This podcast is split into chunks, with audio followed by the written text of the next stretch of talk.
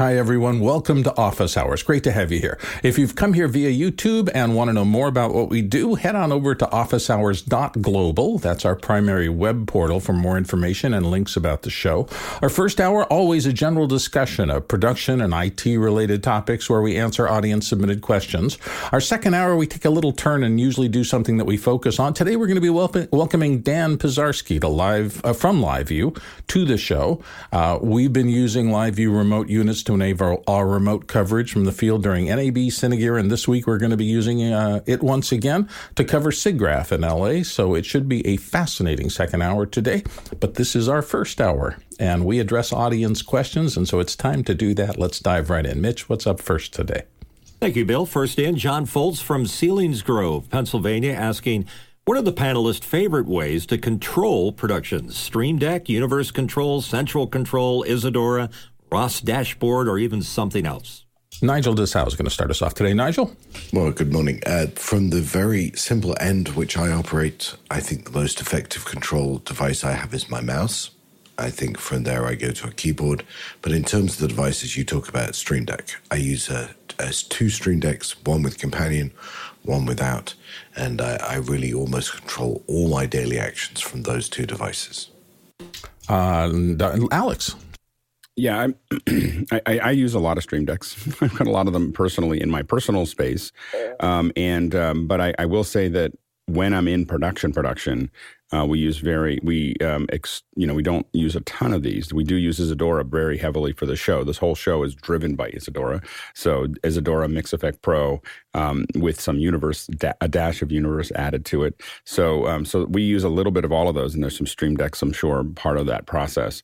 Um, but when I'm using doing a lot of external stuff, um, a lot of times we're building something that is that we have to change pretty constantly um, getting ready for a show over a couple days. And so as a result, I tend to be very low level about things um, and try to not have a lot of those just because it takes where I find they work really well is when I'm doing the same thing over and over again. If I start changing things a lot and having to reprogram them, um, I, I, get I become a little bit more resistant to it um, and want to use just the, the hardware that that is designed to do that. Yeah, I'm a little bit on Alex's side on this. I, I think I've talked about this so much I'm famous for it. I use nothing but trackpads now. I haven't touched a mouse in many years. And the reason is specifically I had a set of circumstances where I had to go and edit for other people.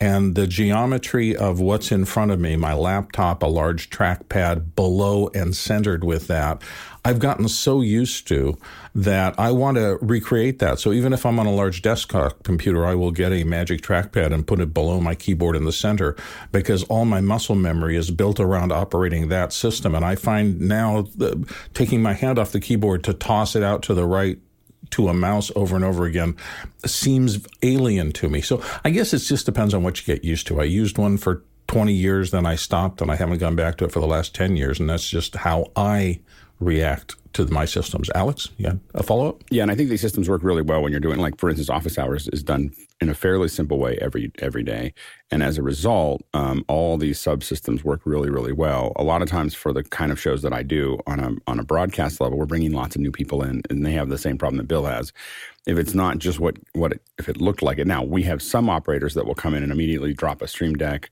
and start you know start running things and, and you know they and, and if that's how they do it, then we stay out of their way too. so so that's the yeah. so you know you want to you want to be uh, flexible and let people work in the way that they're most comfortable. Absolutely. I was on a big edit crew, and uh, one of the guys was a tablet guy with a pen, and he would, was not happy to edit until he had his tablet and his pen set up. So you get used to things, and you just want it to be fluid, and you want to be able to be productive and do your work right. And however you do that, as they say, you do you. Let's go to the next question. Simon Ray from Midlands, United Kingdom. Can the panel recommend a rental house that can send out a specified fly kit throughout the U.S.? And are there services available to deliver, set up, and retrieve the equipment? Looking to level up a guest for an event.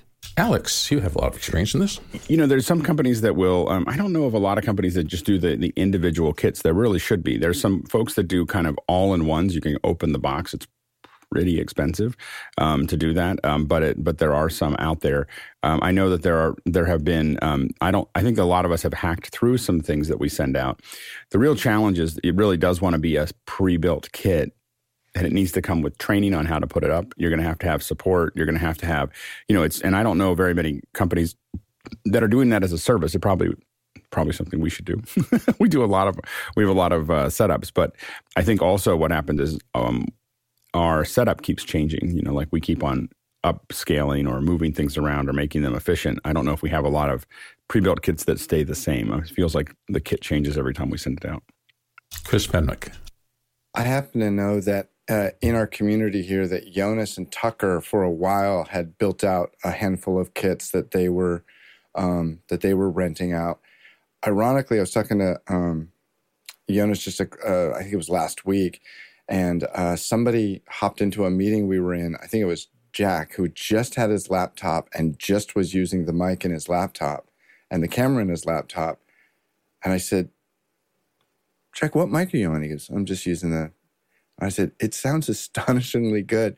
And to, and Jonas said, we consider just sending MacBook Pros out as our kit. like literally just use this, you'll be fine for what we need. But um, if you're looking for something, it, I don't know that they're still doing it, but it might be worth looking out to Tucker and Jonas on Discord.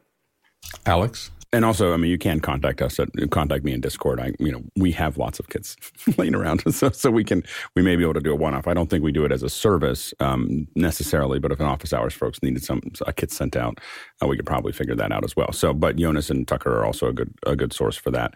Um, so um, so go ahead and contact contact us there. But we've got you know a, a literally a room full of kits at different sizes, so so uh, uh, that we might be able to help you with. The um, uh, I will say that the how a mic sounds, how the Mac, MacBook sounds, I think is very dependent on the room. So what we found is that with the Macs, um, they sound really good. If the room is reasonably good, reasonably soft, regular living room, something like that, it doesn't feel like you need anything. If it's in a really hard room, it still has a little trouble uh, getting rid of the reverb. Simon, I hope that helped. Let's go. Next question. And here's Paul Wallace from Austin, Texas with a question. Please comment on the linear faders from P&G used in the Sound Devices CL16 linear fader 8 series control. Uh, the use case? Interesting. Mitchell, you have some thoughts on this? Yeah, I think it says a lot about a company that puts P&G or Penny and Giles faders uh, in their equipment. A lot of times it's a uh, uh, it's an upsell, like you can optionally add them. But I've been using P&G faders for a very long time in recording, um, even I built a uh, recording console in 1978, and I put P&G in there. Here's the experience: you put your hand on a, a well-made device, and you move it if it has a mechanical ability. And on a P&G, just nothing comes close to that buttery feeling of adjusting that fader. So you don't have any skips, you don't have any zipper effects that you get when you have got like wires or other things that are in there. Those faders are made so well and are so great at doing what they do. I don't think there's anybody that's a close second or a third or a fourth. So anytime you have a chance to uh, to upgrade or use a uh, device that has P&G faders in it, especially sound devices, highly recommend it. It makes or breaks it. Alex? It's definitely on my bucket list of oh, I, would really like to have one of those for my Scorpio, but it's six thousand dollars for those, and part of it is because of those those uh, faders. Uh, totally worth it though. Like it, it is. Uh, if I if I did this every day, if I was if I had a sound kit every day and I was doing uh, recording, I would absolutely have one. Um, it, there, the quality is. I mean, of that whole CL16 is incredible. Mitchell, you had a follow up. Yeah, they're butter. Yeah. That's the only way to explain it. it's butter. All right, next question. Chris Widener from Lafayette, Indiana, here in U.S. Uh, overkill or just good idea? And there's a link to a cooling dock device. Uh, Nigel, experience? Uh, it looks to me like overkill. I think if I still had uh, an Intel-based MacBook, I think I'm, I might want to do this. But if you're still on an Intel-based MacBook, then you need to uh, really ask whether it's your production machine, and if it is, why you haven't moved to a, an Apple Silicon. Uh, it, this feels like a device that was a really good idea about four years ago. Hmm, interesting. Yeah, my my experience with the new MacBook Air that I have in my studio uh, in the voice booth.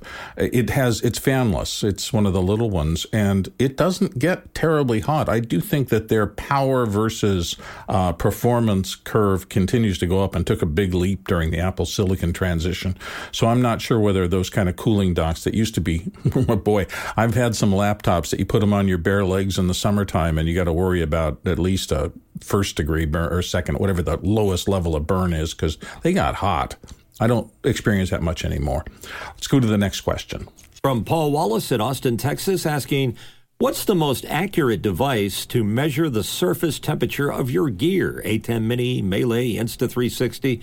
Would one of these do the job? And there's a, uh, a link in uh, somewhere to those little handheld devices. Yeah, there's a lot of those infrared thermometers. Alex, your experience? FLIR.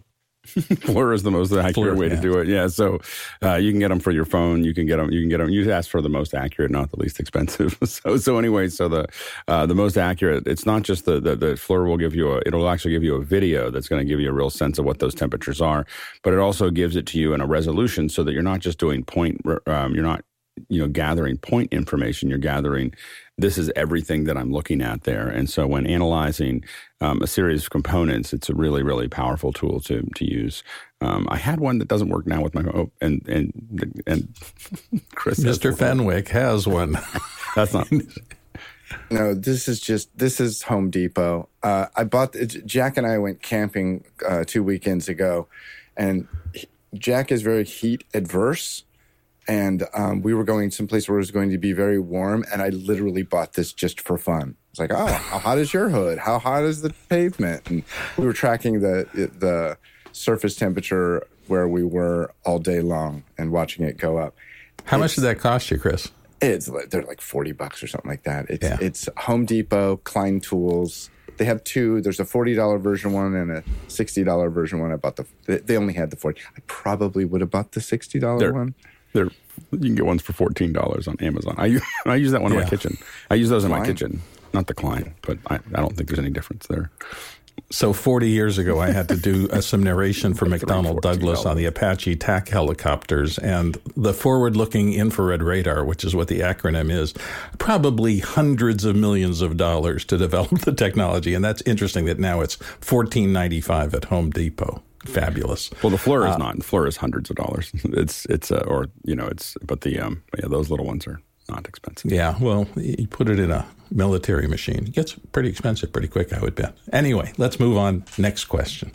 Matt Halverson from Brookings, South Dakota, South Dakota, recommendations for an affordable wireless intercom system that I can use while roaming around our 20,000 seat football stadium. We have a hardwired connection point by an end zone but I'm wanting to go mobile and still communicate with the director. Mm, Alex, help him out. I mean, there's definitely very powerful ones, but they're not as affordable. So Clearcom, of course, has FreeSpeak. Bolero, Bolero is uh, Riedel's version of this, and both of those would be able to cover that stadium um, with the with the right rollout. But those are tens of thousands of dollars.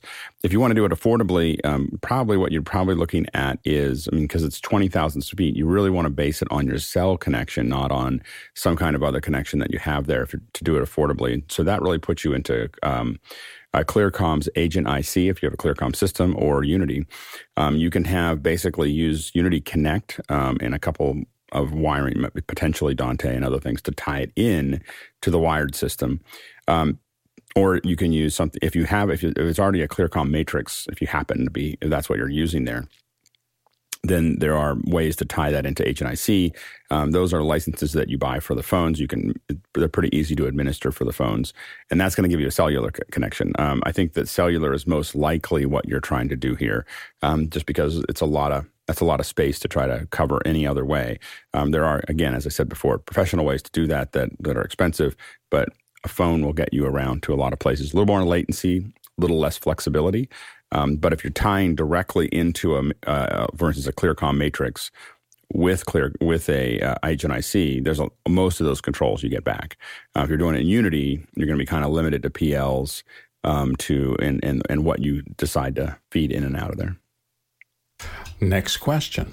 Eric Price in Kansas City. He's asking After installing the ASIO on my Windows 11 laptop, the PC sees the MixPre 6 as a device, but no longer as an audio interface. Any idea why this might be or how to fix it? Must use Windows in this setting rather than my Mac. Uh, intermittent problems, and it should work, but it doesn't. Alex, help him out my temptation would be to grind the machine down. like, you know, like with, a PC when something isn't working as it should, I my I have to admit that I just I don't really I just go oh it doesn't work and then I and and with most computers if if it's not doing what I expect it to do, my knee jerk reaction is to grind it down. Like you know, just just just uh, start over again, install everything. It takes an hour, hour and a half to do, and then it 95% of the time comes back up if it's if it's a fairly normal thing um, because I find that when that's not working, it's usually a sign that there's a bunch of other little hooks that aren't there, and and you know it's not. Gonna, I'm just going to keep chasing this, and so my kind of this makes this go away is to start from the ground and just build back up again. Always a sensible last resort. Chris Fenwick, your thoughts? So, so Alex, to be clear, when you say grind it down, you don't mean put the whole PC in a wood chipper like far. Well, I would put the PC in the wood chipper, but but the um, but but I think that he has hey, to now. still use it. So so the um so so I would say in this case I would just say you're just going to reinstall the system from the ground okay, up. so I was I was curious as to the exact meaning of grind it down. Thank you. Yeah, ground ground up rebuild reboot. Take it down to the nothing and build it piece by piece well. All right. Uh, next question. From Laura Thompson in Beaumont, Texas. Bill, is the Magic Trackpad more reliable than the Magic Mouse? Yes. I think anything on the planet as a peripheral is maybe more reliable than the Magic Mouse. Magic Mouse had a very, very checkered history. And in, in its defense, I think I used one back in those days for maybe a week. It was pretty fiddly. It had that little tiny knobby ball on the top, which was pretty useful for moving a cursor around, but it seemed like it just tried to do too much and there were a whole bunch of things wrong with it and nobody really likes the Magic Mouse. On the other end of the spectrum, the Magic Trackpad presenting itself itself as a slab of metal with a slight angle on your desk has always, for me, worked flawlessly no matter what Mac I attach it to. And I will take it a step farther and say, if you're using it learn the multi touch gestures because that has been absolutely transformative for you. There's a whole variety of things you can do with the Magic Trackpad in terms of a three finger pinch or a three finger swipe that do really useful things. And as you get to know how to do it, it just adds so much more efficiency. A lot of things that I used to have to use keyboard combinations and, you know, do put my hands into odd positions to get three keyboard controls on the left and then one tap on the right. Now it's just a matter of uh, you know, two finger swipe this way gets it done. It's really useful. That's that's been my experience. Takes some getting used to because multi touch is not natural for most people. So you have to kind of build your your capabilities over time. But I love the thing. Chris Fenwick, your thoughts? Yeah, I was just going to say, I think it's really important to remember that there are many different ways that we can interact with our computers. Uh, Bill likes the t- the scratch and sniff pad. I think it's the most one of the most ridiculous tools ever, and yet he loves it. I I I went on a one year quest to find the perfect mouse that fits my hand that does what I want. I love it. John has a John has the same mouse I do, and so does Nigel. I think. Yeah, I'm quite the influential mouse salesperson. Uh, everybody's got yeah. That's a horrible mouse, Mitchell. Um, but but it's important to remember there are many different ways, and you should try them all. And and something will click with you. And the problem is is it may take a little while to get used to it. I understand how Bill got to where he he got. I still think it's ridiculous. Um, but uh, try the different things, and and uh, you may find that for what you do and how you're, and again, biology is part of it. You know, if your hand is too big, some of these mice just they they actually if you think about it, they will cramp your hand because of the way you have to hold it. So find something that works for you. Mitch Hill. I have a problem trying to understand why the word magic has to be uh, describing the device. It's it's not very quantifiable. It's not on the spec sheet. Um, it doesn't do magic things because if this was working right now, Chris would turn into a frog, and it's just not working. Uh, what's the old line? Any technology that is sufficiently advanced is indistinguishable from magic. So maybe that's why they did it. I will say one thing: the the the turnover moment for me I had a thing where I was doing some training and I wanted an overhead shot. So I set up a camera over my computer. This was back in the day, many years ago. And when I came back, I was shuffling through that stuff and I noticed myself going, and that was my hand going out from my keyboard to my mouse 700 times during an edit session. And I went, that doesn't seem very efficient as opposed to a trackpad like on a laptop that most of us use at some point, where moving from input to control is an inch, maybe a twist of the hand, and that's it. So, in terms of pure ergonomic efficiency, that was one of the things that sold me on this. But I agree with Chris that everybody's different. Everybody should be able to pick the input device you like. But I would suggest trying this and see if it fits for you because it's really efficient. Anyway, let's move on. Next question. Jack Ruppel from Breckenridge, Colorado. The panel established that stereo video has been just a gimmick with the upcoming Vision Pro. Is it still a gimmick, or is it just going through the motions until AR becomes a reality? Alex, I don't know how. I, don't, I guess I wasn't here when we established that that stereo was a gimmick because I would definitely have not subscribed to that. So, so I, as someone who's done uh, thousands of hours of stereo. Um, uh, I think that it's a very compelling format, and I think that it's it is it dramatically changes how you experience it. It also means that you have to change how you do filmmaking. Uh, most filmmakers didn't do that; they just did their film and then had somebody cut out little cardboard things um, that, that put them on on planes, and so that made it more of a gimmick. But the, when you actually shoot stereo, um, it gives you another thing. Now we have to also get into there are other things that are missing. So so the um, you know what's missing is higher frame rates, which we're going to start seeing with uh, the uh, the headset. So 30 frames or 24 frames a second in stereo is not nearly as compelling as 90 uh, or 96 or 120. So there are things that are there, but I think that you're going to find that uh, when stereo works, it is stunning. You know, like, and, and it is something that you want to see all the time and you feel like you're there. Um, and I admit, I grew up with the little, you know, the little thing with the, I don't, you know, you push the ViewMaster, little ViewMaster, which I loved. Um, and uh, I uh, love the fact that it felt like it was just, I was right in front of it. Um, so, so I think that we're going to see a lot more of it than a lot less of it. Um, and, uh, and so it'll be, it'll be interesting to see how it goes. It's just, I, I, think that when we say oh. when we look at something that's poorly implemented and say it's a gimmick, then I think we have to wait until it's. I've I've had the opportunity to implement it pretty well, and it's it's pretty awesome. Fenwick, I may be I may be part of the problem there, Alex. Um, I don't think we actually established that. Uh, here's my thing. I, I'm okay with, and let's be clear, they're talking about stereo video, not 360 video, right? Yeah, either one, but sure. sure. I so mean, there's. W- are are they different? Uh, well, they're not different. You can have stereo 360 or mono 360, and you can have stereo 180 or mono 180, and you can even have rectilinear stereo. So when you watch a, when you watch Avatar, you're looking at rectilinear stereo, and then you if you have the dual 180s that that are on the R5C, then that's 180 stereo, and then you can have a spherical stereo. So we've done, and we and so spherical stereo is the hardest, and we've done a fair bit of that as well. Um, and that's what the Ozo, which is not right back there right now, can do, could do. Um, and so, so anyway, and it's super compelling. So would would stereo also be called 3D? Yeah, people call it 3D. Okay. But it's so, but again, it's it it was done really really well by James Cameron, and then it was ruined by all the other filmmakers who shouldn't be allowed to make films anymore. Definitely shouldn't be allowed to make. They should have a license for 3D films, in my opinion. like you know, like it's just you know because they ruin the whole industry. They ruin the entire. You know, it's worth going to see a James Cameron 3D film. It's it's stunning. Uh, it is not worth seeing anybody else's films in 3D. I think the one complaint that I would have, and this is not about stereo uh, uh, video, but 360 video, is that although an interesting art form, I I don't think I could call it filmmaking. Well, I, I think it, yeah, I don't I don't know if you have to. Like I don't I don't know if you have to make it filmmaking. Like I don't know.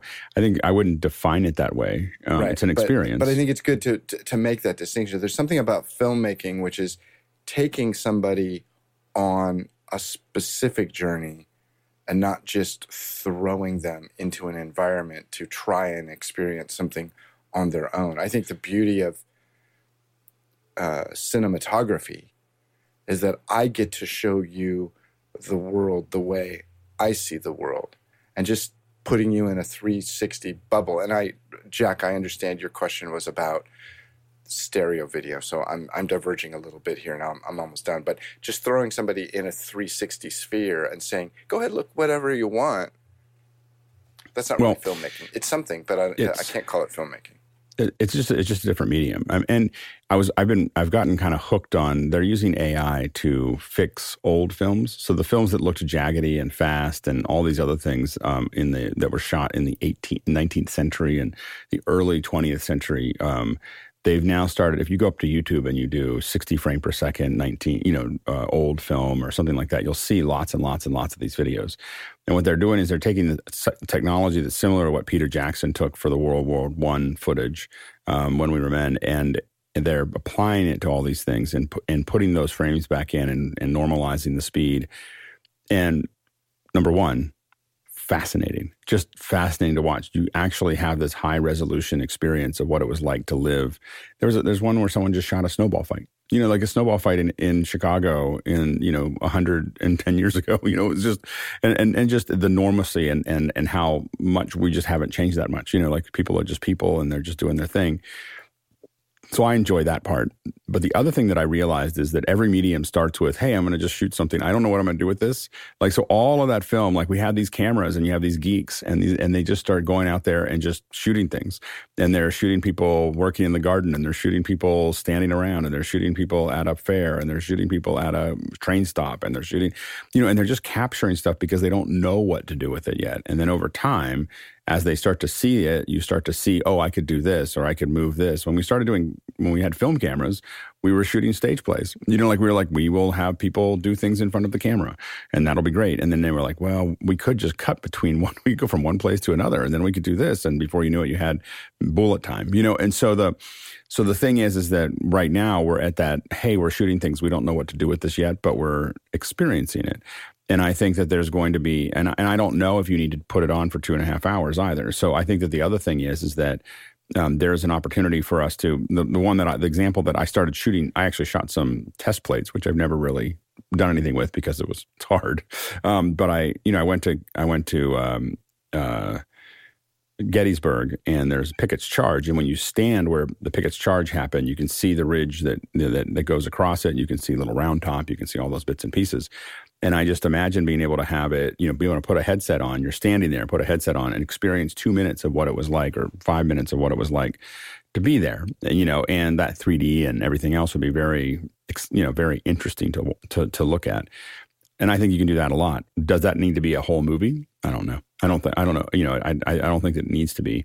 Um, so I think that there's um, I think that you're going to see a lot of things like that where we can visualize the world um, I think that what Apple's probably doing with some of the rumors that we saw and some of the pictures that we've seen leak out is shoot certain scenes in a, on an Apple, you know, for their Apple TV content, not the whole show, but certain scenes in 180, so that you can experience. If you want to go and just, it's like a highlight reel or like the extras might be I can put my my headset on and go in and just see that scene happen, and maybe even sometimes see the making of that scene. But sometimes you might experience that scene in 180, and what you're going to see is Apple experimenting with it you know, and they and it's it would be so convenient if they had control of uh, content production for some of their content. Oh wait, they do. so, so, and it would be really cool to see uh, to be able to experience soccer a soccer match from the from the field, but they would have to get broadcast rights. Oh, they do. so so so they so I think we're going to see a lot of experimentation over the next couple years with these headsets. Uh, Nigel, you have a quick comment?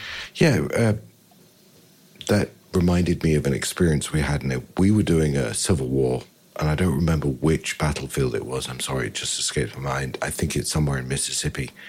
And what we were doing was driving from point to point and then using the phone to dial into somebody who told us what happened. The yeah. thought of rather than the phone giving us that, to being able to put on the goggles and see it, would change that experience for so many people. There's a, there's a, there's an integrated experience there that just wants to happen that hasn't happened for. I, when I got my very first. Uh, GPS receiver. Um, I, I, bought it in I think about 1999, and it was it wasn't on a it wasn't on a phone. It was 1999. It was a big box that was this big with an antenna that you'd flip out, and you had to kind of put it on the dashboard because you put it anywhere else in the car that couldn't see the satellite. and you plug it into a laptop, and the laptop would have, I think, I don't know, um, some GPS program that would tell you where you were. And as we looked at that, I was like, um, so immediately what I wanted was I want to take a tour of Route 66 or I want to take a tour of Civil War battlefields and I want I know where you're at and so what I want to do is be able to have pre-programmed content with and and back then it was more of a um, uh, like you have to record all this stuff but at this point you could probably use a controlled large language language model to sit there and talk to you about the the, bat, the, the next battle you're going. Let's say you're going Civil War battlefield. You're going to Antietam, from Antietam to to uh, the Wilderness, to Fredericksburg, to the to to Gettysburg. And as you're driving, it has sounds and things and interviews and talk. It like it grabs all this data to kind of give you a feel of what was happening and why this next this next thing was important. And then you get there, and it says, "Okay, get out." And I and, and I imagined it back then as you just look out and it tells you if you look to your right you're going to see this if you look to your left you're going to see this and and so it had that experience but now you could have it do all of that and then have it say get out and put your headset on and you're going to see this you know and it activates it based on where you're at and that kind of uh, that kind of touring experience, there's so many historical locations and, and things that you could, that kind of touring experience, I think would be very compelling for a lot of people um, to do it, even without the headset, just being able to have a GPS driven uh, tour that was uh, accurate. And when you think about all the little trackers that we're using, those low, those, um, those ultra wideband trackers can identify with a, with a matched, um, hashed scan those things can your we can tell where your phone is to the millimeter, right, and where it's pointed. And with that, you could theoretically have heads up displays. So imagine going to, um, you know, some ancient uh, ruin and have it show you what it used to look like right over top of what's there on your phone or in your headset. Um, but you could just go like this, and you could see people walking around from the history and everything else, and it would change it. It's, I personally think it's a billion dollar opportunity, but I don't have time to get to it. Mitch Hill. Yeah, the uh, thing you're talking about, Alex, uh, there is a device that does that, puts it all together, uh, made by a company called Alcorn McBride, and it's a GPS activated uh, audio playback. And we messed with that with uh, with a, a, local museum, so that if you look to your left, you know, and at the right point, because they were trying to have the driver uh, time his driving to the soundtrack instead of it being the other way around. So um, that worked really well. I'd love to see it go to the next level. It just I hope that I hope the driver doesn't wear a uh, headset. yeah, I think yeah, that's a bit iffy. And Nigel, last thought. Yes. Okay. So if you go to national parks and you drive around national parks in the US, you should look for gypsy guides. You have to buy the gypsy guide for each national park. If you do Arches uh, and Bryce, I think it's a combined one. They're about ten dollars, and they do in audio in your car exactly what you described, Alex. And they are go. really the best way to see a national park. And they'll say, "Stop here. There are two walks. There's a long walk. There's a short walk. Here's oh, what wow. if you do it." Love gypsy guides. Excellent. Didn't know this was going to be as long a discussion, but I thought it fascinating. I wanted to leave it going. I this is what happens to the producers. If, if, we think we have, hey, we've got a lot of room. There's not as many questions as we, you know, the, the, for the second hour. We'll just we'll just take take one question that we're interested in, and just run along. I love that. I thought it yeah, was a fascinating discussion. I should have right before that said though, if you have questions, please put them into the show. Use the Makana system, and as always, please vote those questions up or down so we know what you are most interested in as the audience. That is what programs our show every single day. So don't uh, don't neglect to pay attention to that. Thank you, everyone and all. Let's go to the next question. Next up is Håkan Force from Stockholm, Sweden, asking, Do you know of any software that can control Sony LANC devices such as video cameras? Uh, Alex. Yeah, I just had the. Hold on, let me see if I can find my history. I was while we were um, in another. Uh, uh, oh no, um, the uh, control it, I, I don't know what the answer is to this but there is a controlyourcamera.blogspot.com um, this is an old uh, post so you might have to kind of look through it but what, what they're talking about is using os 10 terminal to control arduino to control you know and and so and what they really get into there is what you need to know what you have to send as LANC commands. So what is the binary? Because that's what you you're sending out little electrical codes. And so I think that the, the answer to this is probably having a microbit or a Arduino excuse me, or Arduino or other things, um, being able to send that that that very precise thing out to it, and then being able to build a control for it. I don't know if a lot of people do it. I, I haven't used LANC in a long time, but but the um, but I think that that's it's they have what's nice there is they have the first thing that you're going to need, which is the the electrical uh, requirement. So now you tie something else into it, and you could use a variety of software, Isadora, or other or other things to send out the commands that are required to make that actually happen. The very first thing I ever edited on was a Sony device called an EVO 9700. It was a little too well eight millimeter videotape editor. And I remember that there was a technical manual available for it that had a, quite a extensive system on LAN-C and how it worked. Like I used to call it that. I don't know why.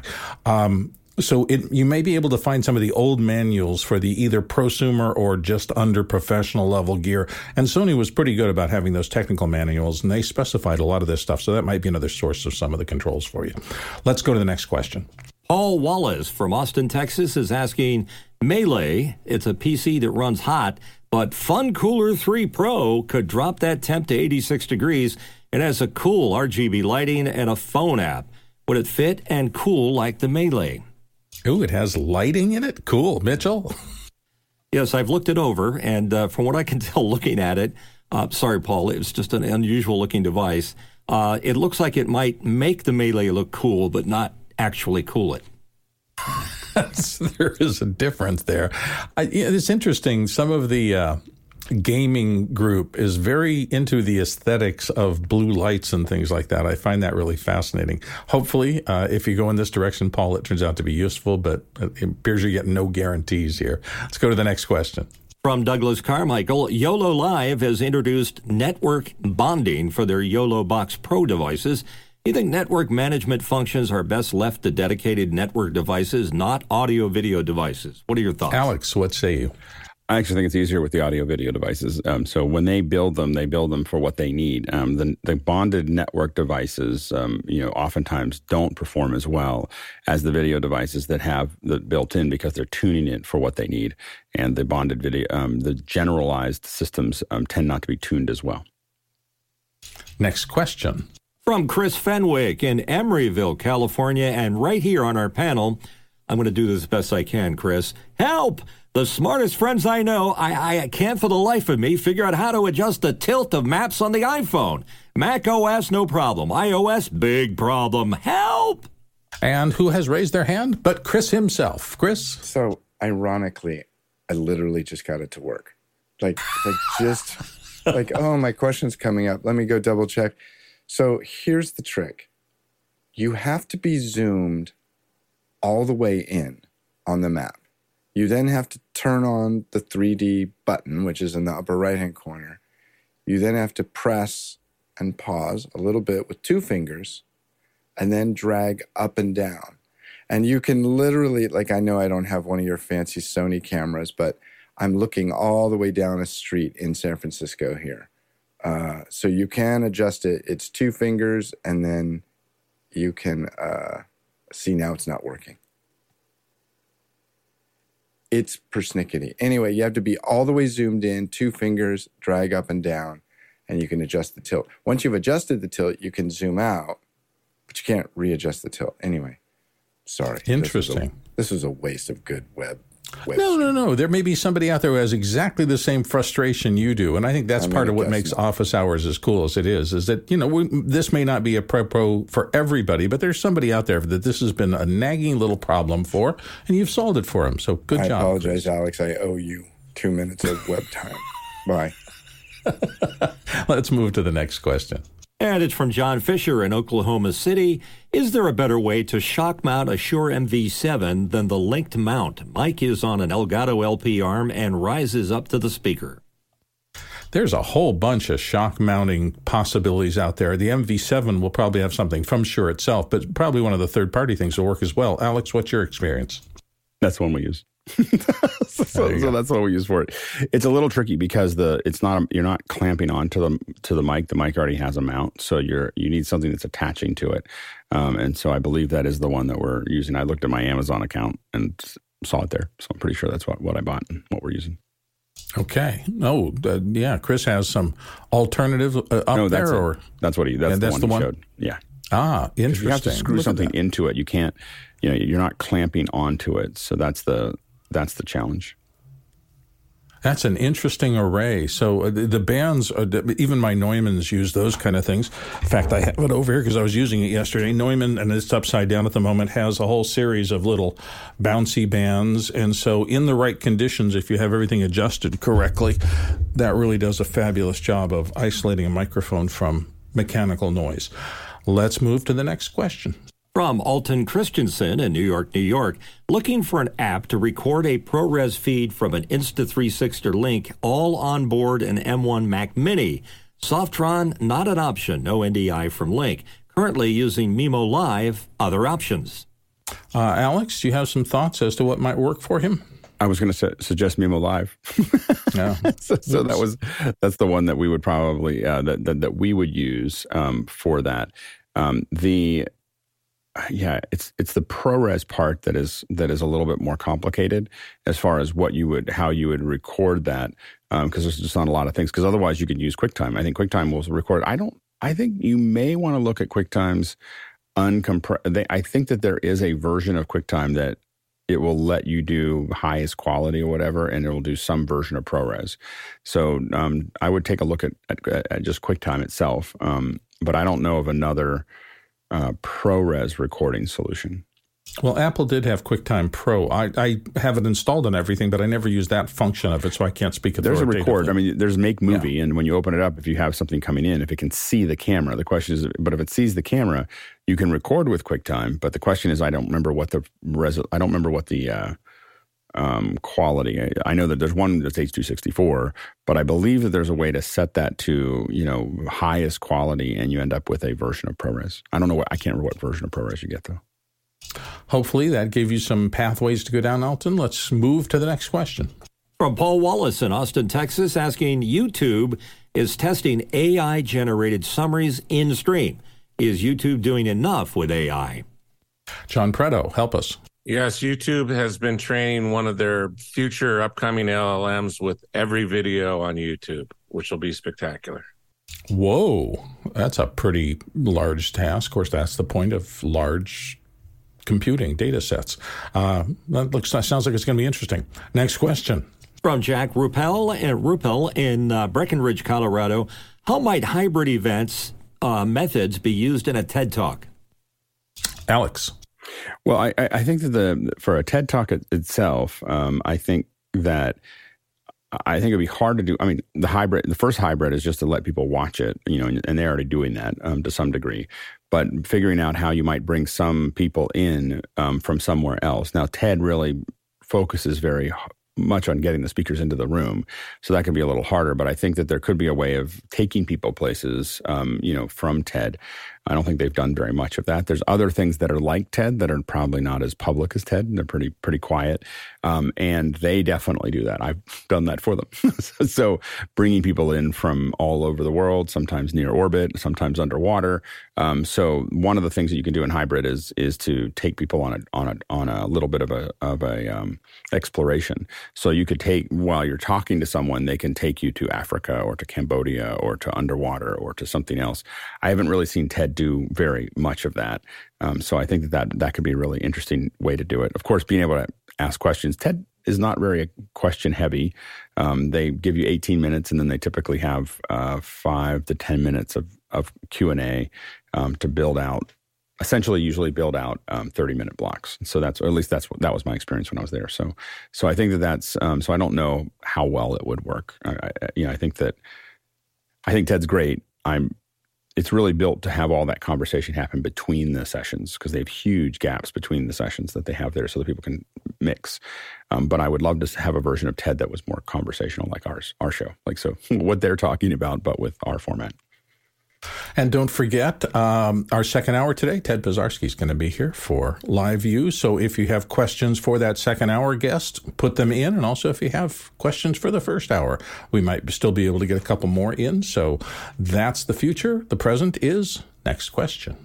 Douglas Carmichael asking, would there be any benefit to using a stereo line isolator like this Walrus Audio Canvas on an unbalanced synth in the studio instead of a DI box?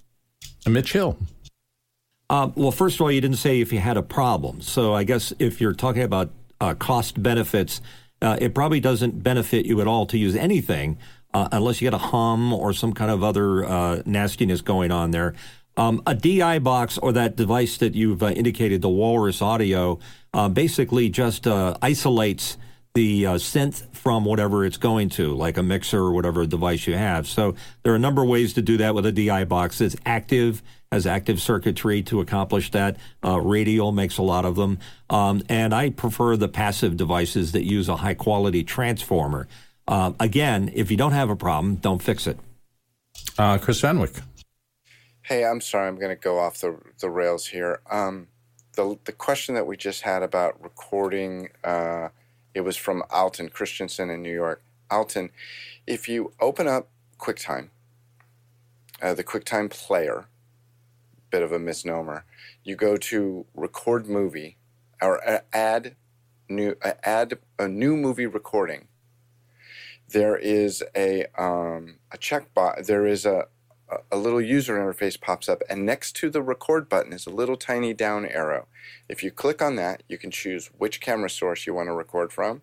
You can re- record, uh, choose which audio source you can record from, and if you scroll all the all the way down, there are two settings. One is high, and the next one is maximum. And if you set it to maximum, it will record ProRes 4222 or 422. Yeah.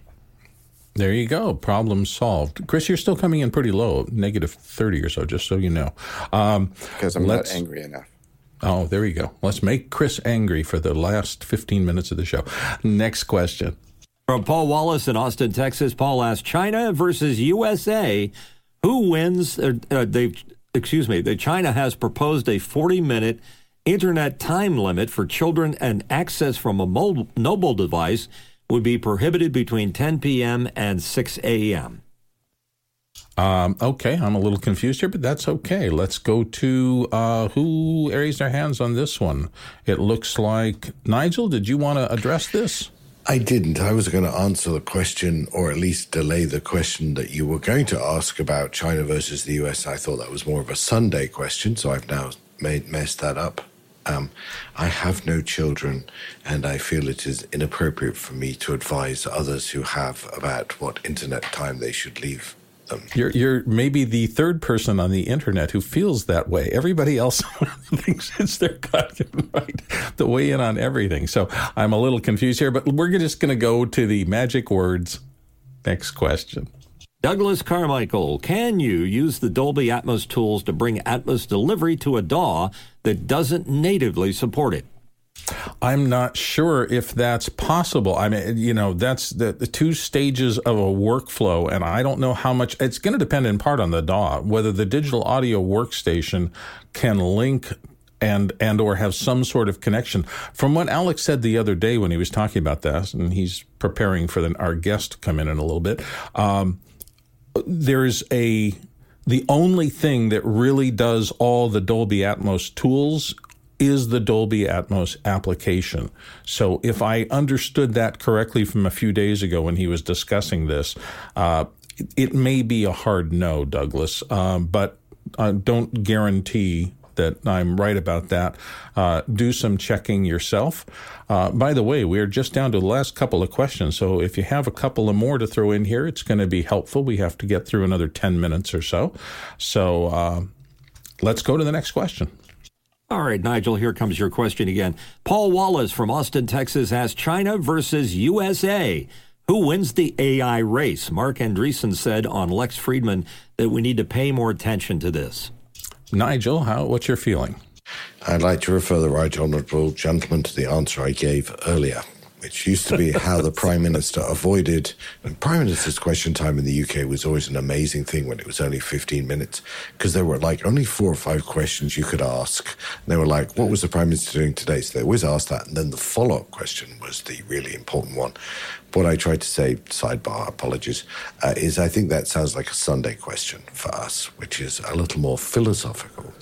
Yeah, it may be a rumination question. We do have some time to fill here, though, today before we get to the top of the hour, so maybe a little dancing around it. It's interesting to think about whether these two vastly different political systems, what what's going to end up being the most efficient, because this whole AI w- world is really changing everything.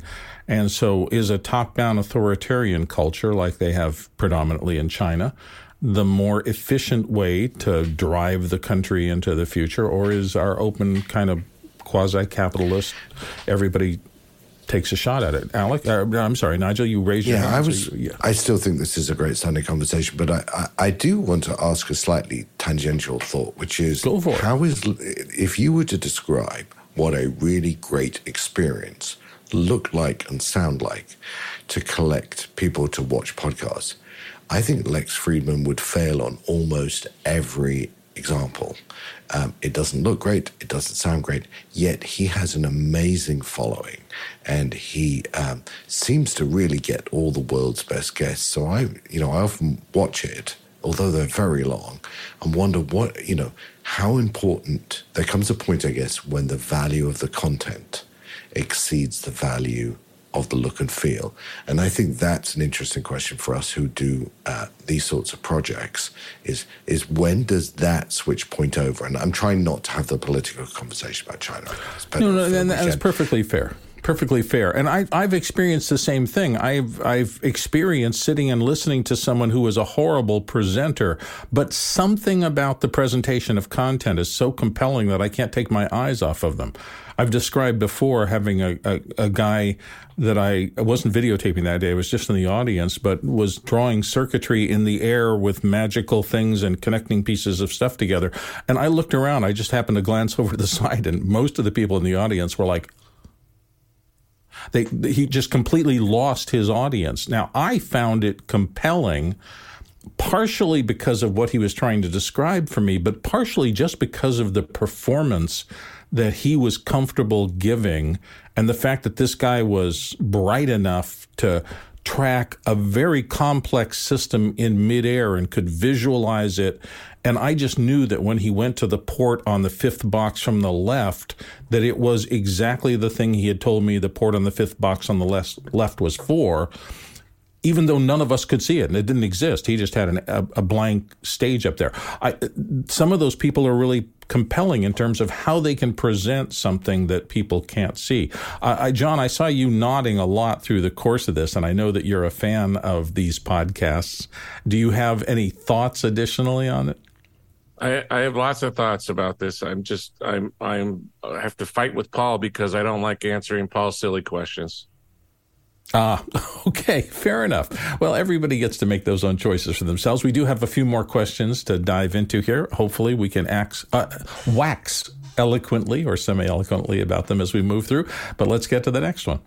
All right, ready to wax on and wax off. Uh, Peter Moore from Auckland, New Zealand, asking tvOS 17 beta has new spatial stuff in it spherical angle functions, spherical linear interpola- interpolation, interpolation swing twist decomposition for spatial rotations. Thoughts? Well, that wouldn't have anything to do with the fact that Apple is very hot on Vision Pro and is really interested in the spatial uh, layout of virtual objects. I mean, you know, they've obviously been working on in in this environment for a long time. Uh, my guess is that it's been more than a decade in development quietly. And, and hats off to Apple for their culture of secrecy because nobody really saw what was coming before they announced it.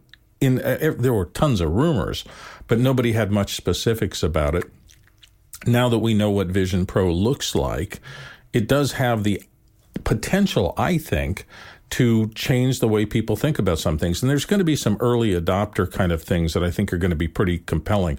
Um, I, I, I said in the early days of 3D that things like remote surgery and things like that would be amazing if they can get this refined down to the point where uh, a world class surgeon could telecommute into a world class robotic operating suite and be able to effectively do, you know, that kind of scale surgery.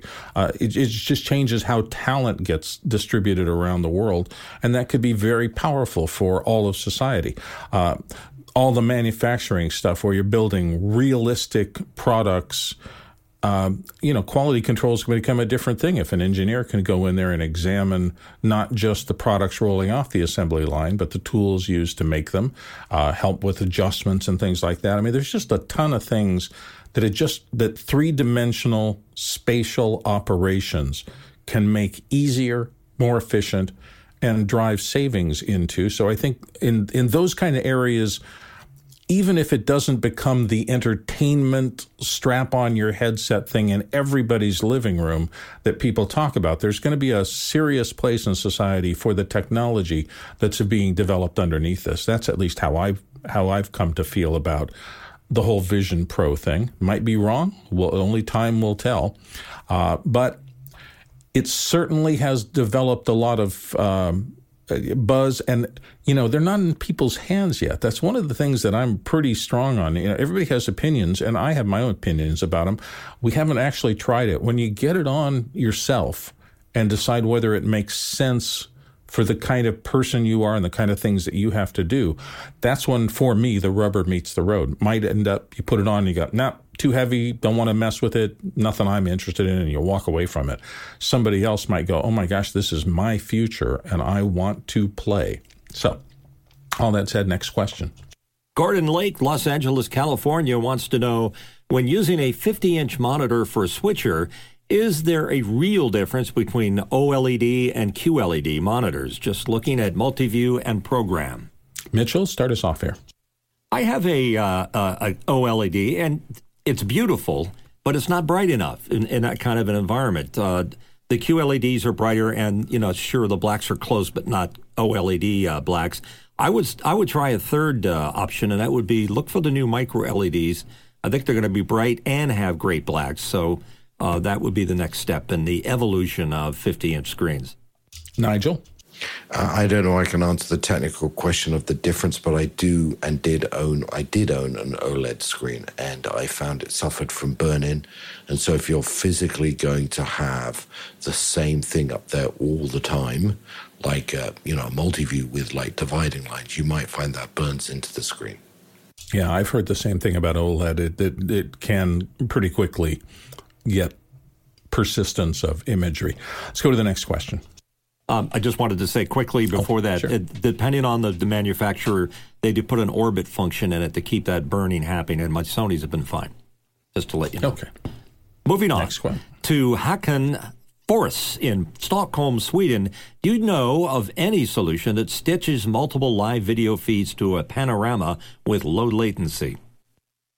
Um, I do not know of stitching software. Alex is pretty good at this, and Alex has spent some serious time uh, working on panoramas and stitching things together. So uh, it, this may be one of those things that we'll just send it back and, and come back another day, and we'll be able to take a better swing at it. Uh, let's go to the next question. I think our last one before we make our transition. Yep, last one for the hour. Tommy Shantz from St. Paul, Minnesota, asking, "What are a couple of go-to podcasts that you techie folks like?" Now, a lot of the people on our panel today have talked at length about the podcasts that they go to. I'm not a big podcast consumer. I think because I spend most of my time creating content rather than consuming it. But I have heard people here on the show talk about their uh, faves, and um, I'm surprised that nobody's raised their hand for them. Does anybody in the panel have any podcast that they that they're specific about wanting to go, particularly tech podcasts uh, that help you understand the world of technology around us? No? All right. Well, then th- that's where we're left. We are very close to the top of the hour, and it's time for me to uh, let you know a couple of things before we make the transition here at the top of the hour.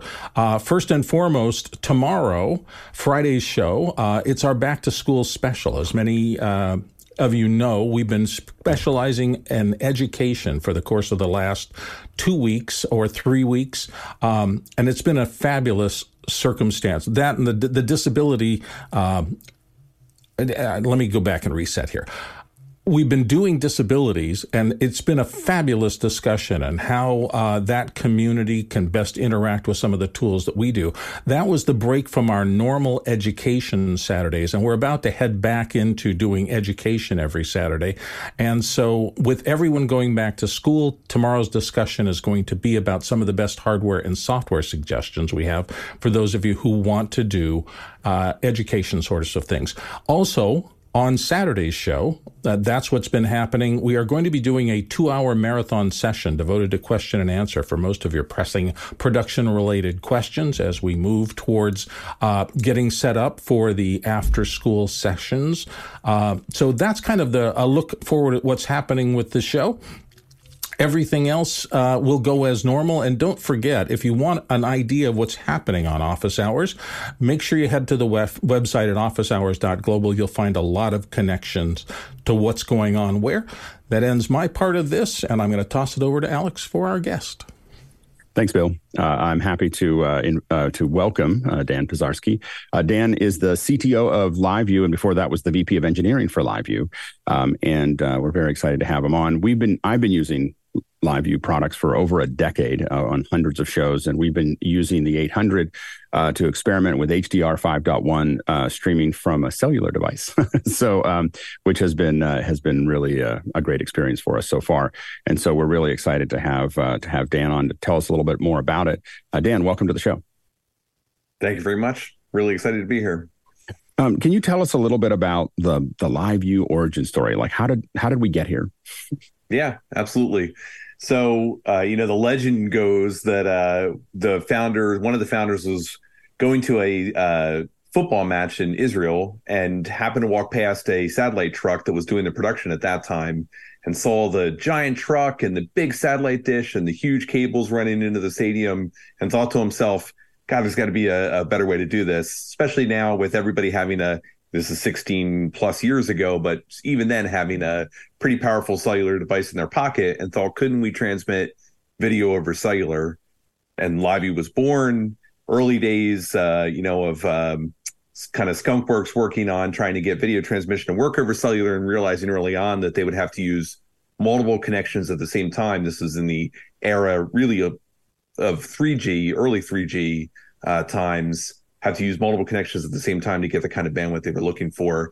And that's where the idea of bonding came from and really has become our core intellectual property. And and uh, you know part of the trade is, is where the origin of what's called now cellular bonding used widely for uh, news gathering also for sports production entertainment production. But the idea to take multiple connections ip connections at the same time use them at, um, together to get better resiliency better bandwidth can you tell can you tell us a little bit about what the trick is to making that work? Like how does that how how does the bonding actually I mean what you can tell us, but how does the bonding actually work? Because I will say that I've used a lot of different cellular devices and the LiveU ones are the most stable. Is what can, for what you can say, what are you doing differently do you think that makes a difference? Yeah, absolutely. So we we're very proud of our protocol, what we call LiveU Reliable Transporter or LRT. We've worked on it for again 16 plus years, uh, about the age of the company. We have some white papers on it. If anybody's like really interested in the deep dive uh, on the website, I'll give you the kind of brief overview. I mean, it's it's doing bonding along with other forms of resiliency. So it's using ARQ like verification the packets have arrived, informing the encoder of how well each connection is doing, packet loss, round trip time, and latency. The uh, encoder is then making decisions about this part of the this connection shouldn't be part of the bond group for a while because its health isn't high enough but i'll keep testing it with more data not important data to see when it recovers because conditions change. You might be on the move and rf conditions change or things might be moving around you and rf conditions change. So it's constantly testing to see if a connection comes back puts it back in the bond group. All of it uses a dynamic form of forward error correction and for people that are familiar with that technique where extra mathematical data is included in the stream and packets can be recovered from that data. We use a dynamic amount of forward error correction based on the network conditions. And then there's a few parts of it that are a little bit more secret sauce that are geared specifically towards the behavior of cellular networks. So a cellular network as an IP network behaves quite differently from a LAN network in terms of rapidly changing latency, round trip time. Uh, some of the things about the way uh, buffering works that you might fill the buffer with a lot of data, and that data might never be delivered uh, if the connection severs before the buffer is uh, actually flushed. So some behavior like that that we take into account specifically. All of it adds together into LRT, which sends this uh, reliable video and audio over cellular. I know that for me, the first thing, first thing that I saw, I'm I'm on the TWiT network uh, with uh, with MacBreak, and Leo Laporte was one of the very first users of, or very early users of of the LiveU. And there was a point at South by Southwest, I think, where Leo was had a LiveU on his backpack, and he was crowd surfing with, the, with the LiveU on, and that was the thing that opened up my eyes, like, oh, this is something that I have to understand more about. But nice. from those early days of 2007 or eight or whatever, uh, what has changed in the technology related to cell service? Like, has that really um, has that made it a lot easier, harder, different for you to um, to manage that connection? Yeah. So, you know, obviously, where the public networks have gone is from 3G to 4G to LTE to now to 5G. And we could spend a couple hours even just talking about those technology changes and, and what 5G has really meant you know how much we've achieved what 5G promised or not. And of course, we had a lot of the same things when LTE. we're, not, we're not a very we're not a very positive group around 5G. Uh, you know, because it, it, it just it's just not available in a lot of places. Not available in a lot of places, and where it is available, it's on frequencies that don't have a lot of bandwidth compared to the original promises of like this huge bandwidth you're going to get from it. But it but it does have some components. For example, the in-air protocol itself is different, and that does have more deterministic latency than the LTE in-air protocol. Uh, so we see some advantages to it, but it has a yeah, we like I said, we can have a whole conversation on how much it's lived up to the promise or not. But anyway, the the cell networks have gone through this evolution. That's been great for us. They get more and more reliable. Coverage gets wider. Latency gets much lower. That's a huge, you know, part of uh, the equation for us. Latency gets more deterministic.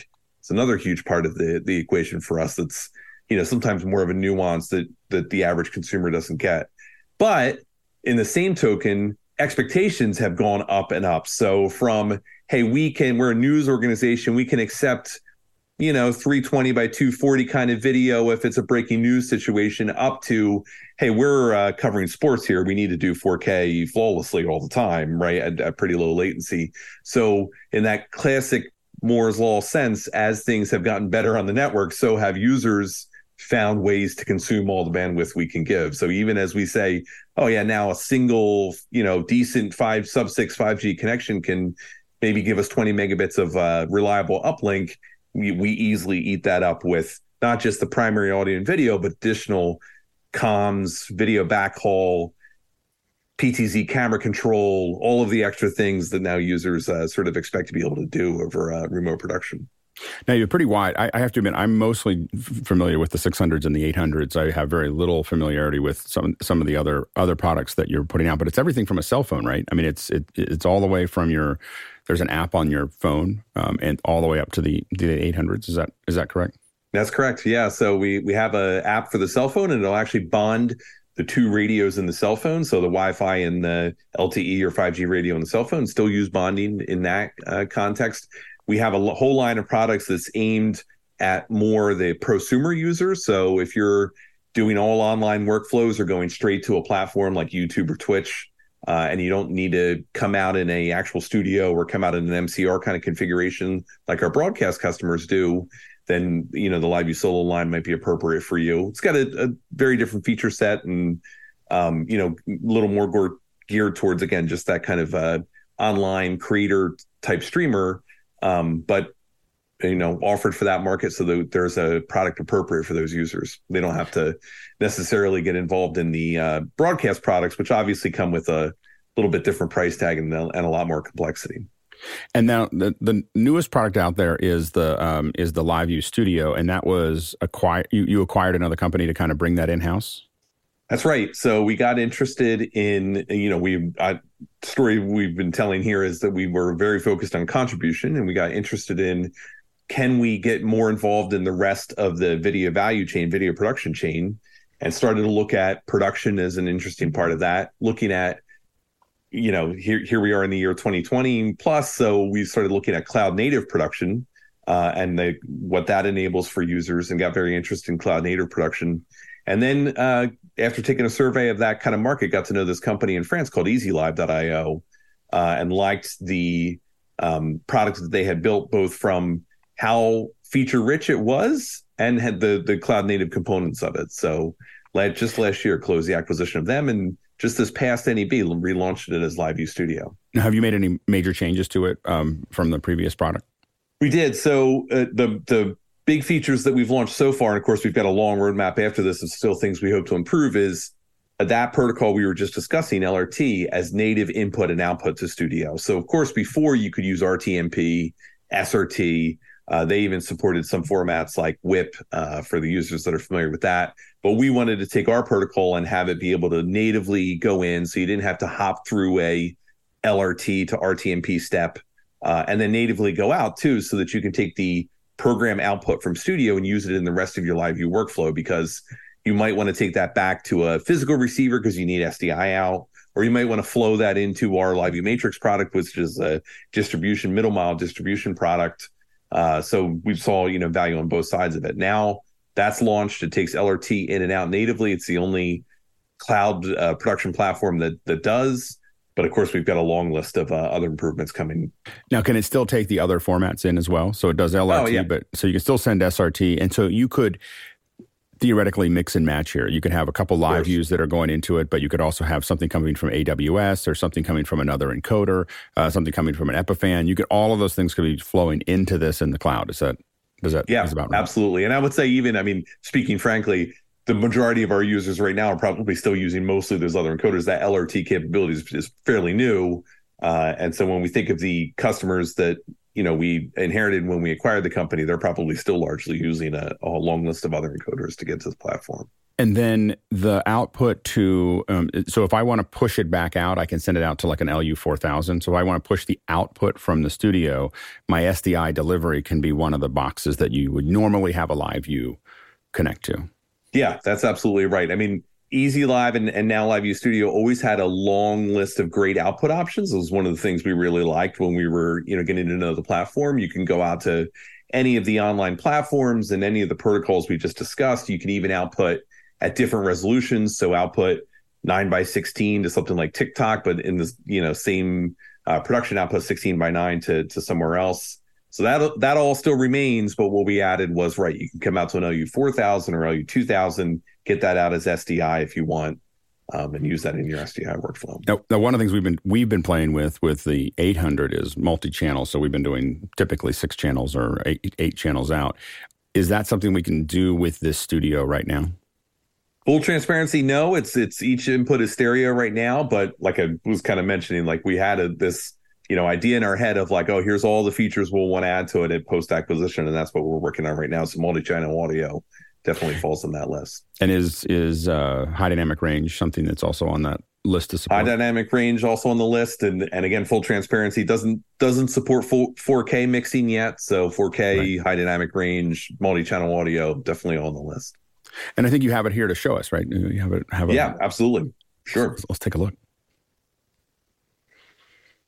So this is uh, this is the LiveU Studio interface. Um, I happen to just be in test mode right now, and uh, these and actually this is just and this is just a web browser, right? You're not there's just no a web app. browser, so it's a true online. Yeah, good point for for anybody that when I say cloud native, uh, that's not real familiar with that. This is entirely processed in the cloud. The user interface is HTML5. You can use it from anywhere in the world. You can have multiple operators from anywhere in the world. So if you want one person you know running vision mixing and one person running graphics that you can definitely do that. Um, you can close the browser and everything stays running. The engine's still working. It's not actually executing in your your browser client. You're just seeing the interface. It's actually executing in the cloud.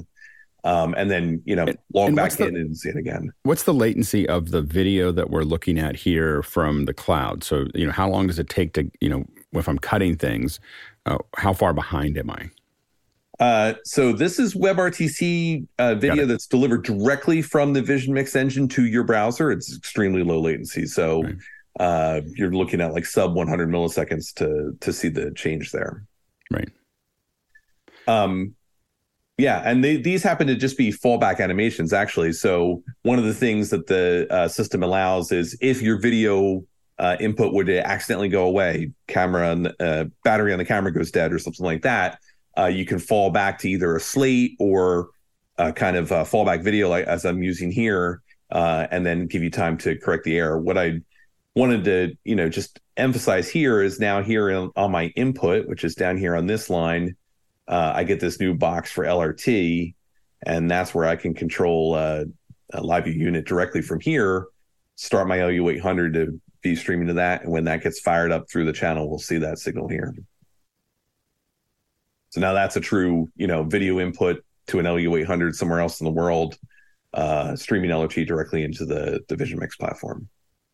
And then these, what we're looking at below are the layers. So these are graphics layers. Yeah, so you can have a, a, video input layer. You can definitely have a graphics layer here. This happens to be plugged into Singular.live right now, um, using one of and their. So that, so that graphics layer is HTML5. HTML5, and and the Studio uh, interface itself has graphics capabilities. So if you need to do lower thirds or a logo, you know, bug, those are definitely capable. If you need more, again, full transparency they're they're relatively basic graphics get a basic job done if you need more sophisticated graphics than any of the html5 platforms that uh, i'm sure your viewers are very familiar with out there we use, and, and tagboard and display um, right. you can just plug in those html5 graphics here and also use a third party graphics engine to do more sophisticated data driven sports yep. oriented kind of graphics. yeah, we use a we use one called SPX here. Um, you know, for all oh, the nice. graphics that that we're doing here is all all coming out of that engine. Um, so that would just be a matter. And how do you load? It's just it just you open up a browser page inside of the inside of the app.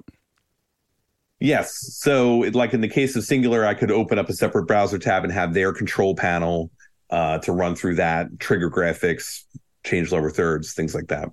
That's great. Um, and uh, it, so, so basically, that just gives you the link to all the graphics that you may want to put over top of it.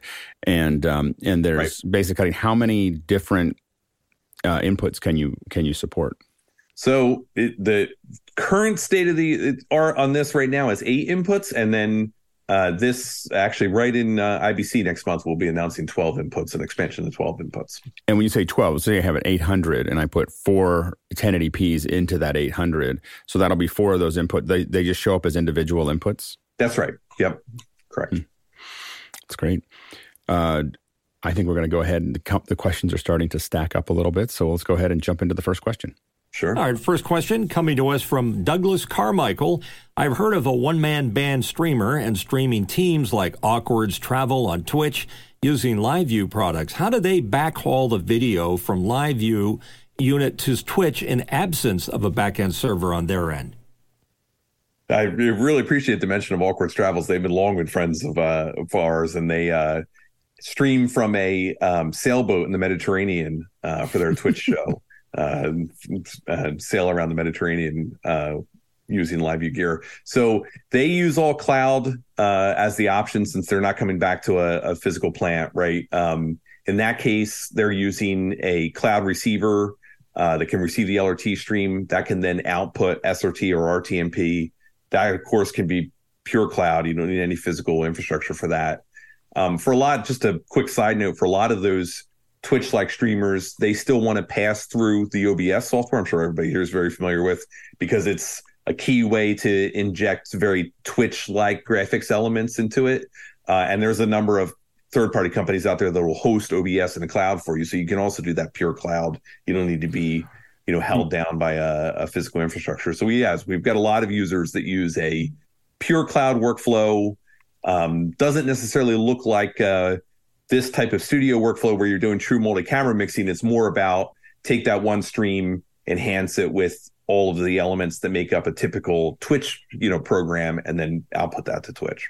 Now, would they use when you say cloud? Is it, it's a cloud receiver? Are they using Matrix at that point, or are they just using the cloud receiver? No, that's not quite the same as Matrix. So that's really just what we call Cloud Connect. Uh, not to get mm-hmm. bogged down in like uh, you know LiveU's specific product names, but Cloud Connect is just our ability to host the LiveU receive software in the public cloud. LiveU hosting it, in other words, are burdens on us. You know, we have to do all the worrying, or hosted in your VPC, if you happen to be using a workflow that requires uh, that uh, software to be next door to the software you're going into, an example of that might be software like T Vector and inputting NDI into that. I want to run that all on my AWS VPC. Cloud Connect as one product name covers both those use cases. Um, so yeah, that's that's Cloud Connect. Matrix is the ability to take LRT and use it as a distribution protocol. So good example of that might be uh, you know a news network distributing content to all of their affiliates or a station group that's you know sharing content among all the different stations in the group or a rights holder who's you know producing a game and you've got a couple different outlets that you've sold those rights to and they want to pick it up from there so that's where matrix comes in it's it's more of a almost call it like an LRT CDN, right? The ability to take LRT, move it through the cloud, but go have it go to many different distribution points. So if you had a lot of um, partners that all had, let's say, LU two thousands or LU four thousands, you could theoretically from Matrix build a press pool for them. Yeah. You know, so you're, you're taking one feed up, pools. you uplink. Now, and the other thing that's important is is that the LiveUs can take not only the cellular coverage, but of course bond in. What we've done a lot in the past is bonded in with Ethernet, Wi-Fi, other things like that where it's just a really sometimes we've just used ethernet where it's just a convenient thing to do. Like it's convenient to put it to give it an ethernet connection and i don't have to think about how i'm going to transport it out on the other end. Like it's just it's you know i could do something else but i can just plug it in. Um, when they do the mediterranean uh, when they're out in the mediterranean and cell service might be iffy are they now using satellite um, into the LiveU? Because that's what we've done also ka yeah thing. I'm not sure if they've made this the switch to some satellite. They did do a we helped them with a kind of special setup on the sailboat where we are able to mount cellular antennas high up on the mast and then get a little more distance over the water back to towers on land. And apparently I didn't know this. They they uh, informed me of this. The Mediterranean is a little unique in that there's so many pleasure boaters, there's fairly good cell coverage. They some of the cell companies point the towers out to, you know, boats in the uh, coverage. But we have a lot of users using satellite today, especially Starlink. I mean, Starlink's become yep. super popular for it. I can think of, for example, one a similar streamer that does a Twitch show, and he does kind of more um, outdoor adventures in Australia. So he's often in very, very remote parts of Australia, and he's using Starlink uh, to backhaul that. Yeah, yeah, we we used in the past. Uh, we our our kit that we used the LiveU for a lot was the LiveU with a KA, so that we would have the KA coming in as over Ethernet, and that would be kind of filling in anywhere that we might not get cellular. And then oftentimes we had a sat truck as well, so, so, we had we kept them all all going for for, for larger events. But uh, but yeah, so I was I was interested when you were talking about the Mediterranean whether they were using some kind of uplink because I know that we're finding that Starlink is not. It's one of those things like you still want cellular because it is Starlink still drops, you know, for us. Or, or bonding to Starlinks is the other popular use, uh, flow we're seeing now. So huh. to overcome the Starlink dips, if you bond two Starlinks together, often the timing of those dips is it cancel each other out, and so you can get a more I won't say perfect, but mm. a more even feed out of yeah. two Starlink dishes uh, bonded together. Interesting. Um, next next question from Paul Wallace in Austin, Texas. What would be the most bare bones LiveU rig for an event? So I would say the most bare bones, eh, for an example, would be the LiveU solo we kind of briefly mentioned. Um, that is kind of all self-contained. You can uh, buy a solo if you need cellular connectivity. We sell connectivity kits, meaning a couple of verified modems and data plans for it and then you just all of the cloud services you need are kind of self-service and you can sign up right through the portal choose an output and, and stream that you know to your final destination. Both from a price tag and, and number of components needed that's probably kind of a, a minimum. But we also make then when you move up to what can we internally consider the broadcast line the lu300s which is same form factor as a solo but it's the pro unit that's got more features like comms uh, and and that ability to prioritize different connections if you're using LAN with cellular. We we make that available in uh, short term and long term rental as well as lease, where we try to make it very simple to sort of figure out everything you need, uh, everything all in in one price tag. The unit, if you're going to use a cloud receiver or if you're going to use a physical receiver, the data plan, all kind of come in one price tag for the month to to simplify it because look again full transparency our, our product catalog could get a little deep and, and complicated when you need different options like V mount versus you know Anton Bauer mount and car mount versus you know rack mount versus backpack portable and things like that. You can get a little lost in the weeds, but uh, we try to make it simple if you're just looking for like kind of like like the uh, viewers asking for it, what's the middle one to get started. I have to admit that for we, we were doing so many events, and at one point we had a couple LiveUs, and we were still not having enough. And we were like, "Oh, we're going to put this together ourselves. We're going to get a Peplink, and you know, put this together." And we found very quickly how hard it is to get a bunch of cell cell service to bond together because when you start building up the individual relationships as a user with the cell companies, it's it's not pretty. Yeah. so it's it's a pretty ugly ugly thing uh, to to make work. Yeah, um, let us let us take that on with the with the cell companies, right? I mean, it's how do you deal long, with long term relationships with carriers? And, yeah, how do you deal with? Um, so I've worked on a lot of uh, political campaigns, and they have, you know, the problem we really get into is there's three thousand people there, and then there's twelve LiveUs, like just you know for all the broadcasters. What's the best way to, if you have a LiveU, what's the best way to approach that kind of problem?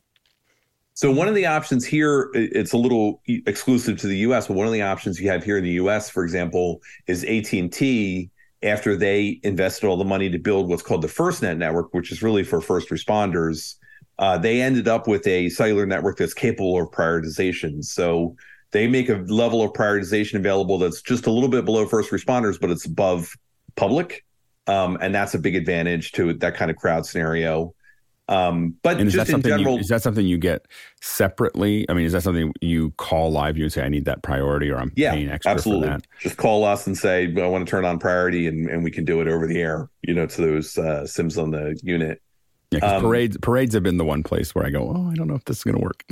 yeah. So yeah, I mean, you know, for a planned event, the carriers are really good about bringing in additional bandwidth in the form of cell on wheels and and uh, making right. sure that a you know location can handle that. Parades are a classic example of like they generally don't have enough time to to get you know if it's if it's the Macy's Thanksgiving Day parade they do, but if it's a you know this team won the uh, World Series, then then generally right. the the cell company is kind of like ah you know one week notice we're we're not bringing in cows uh, to to make that happen, and that does get you know more challenging. Of course, everything that's in the LiveU. Cell, so the cell on wheels called cow, a cow. It's called a cow. Yeah, you bring a cow in.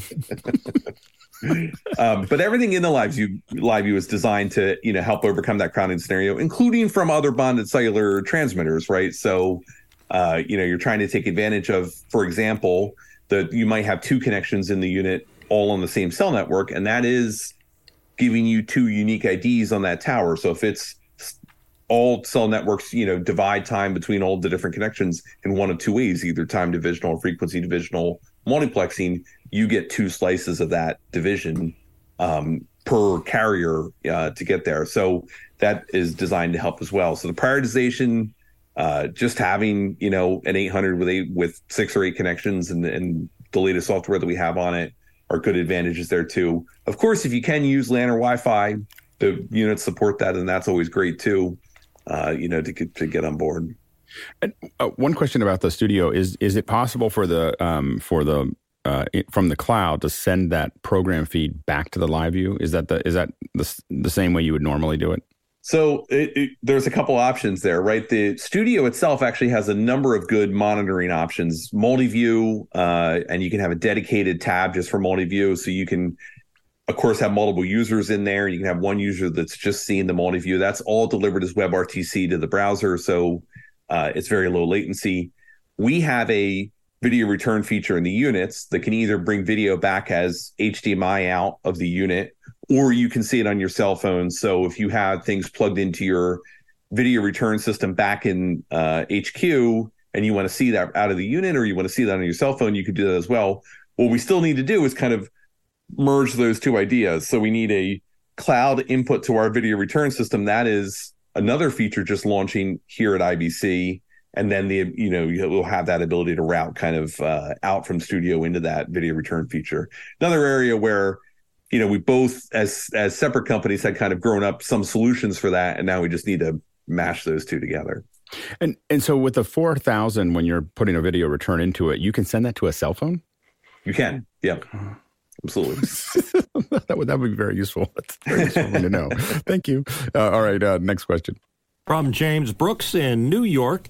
What type of production and production team size are the specific prosumer live units uh, targeted towards?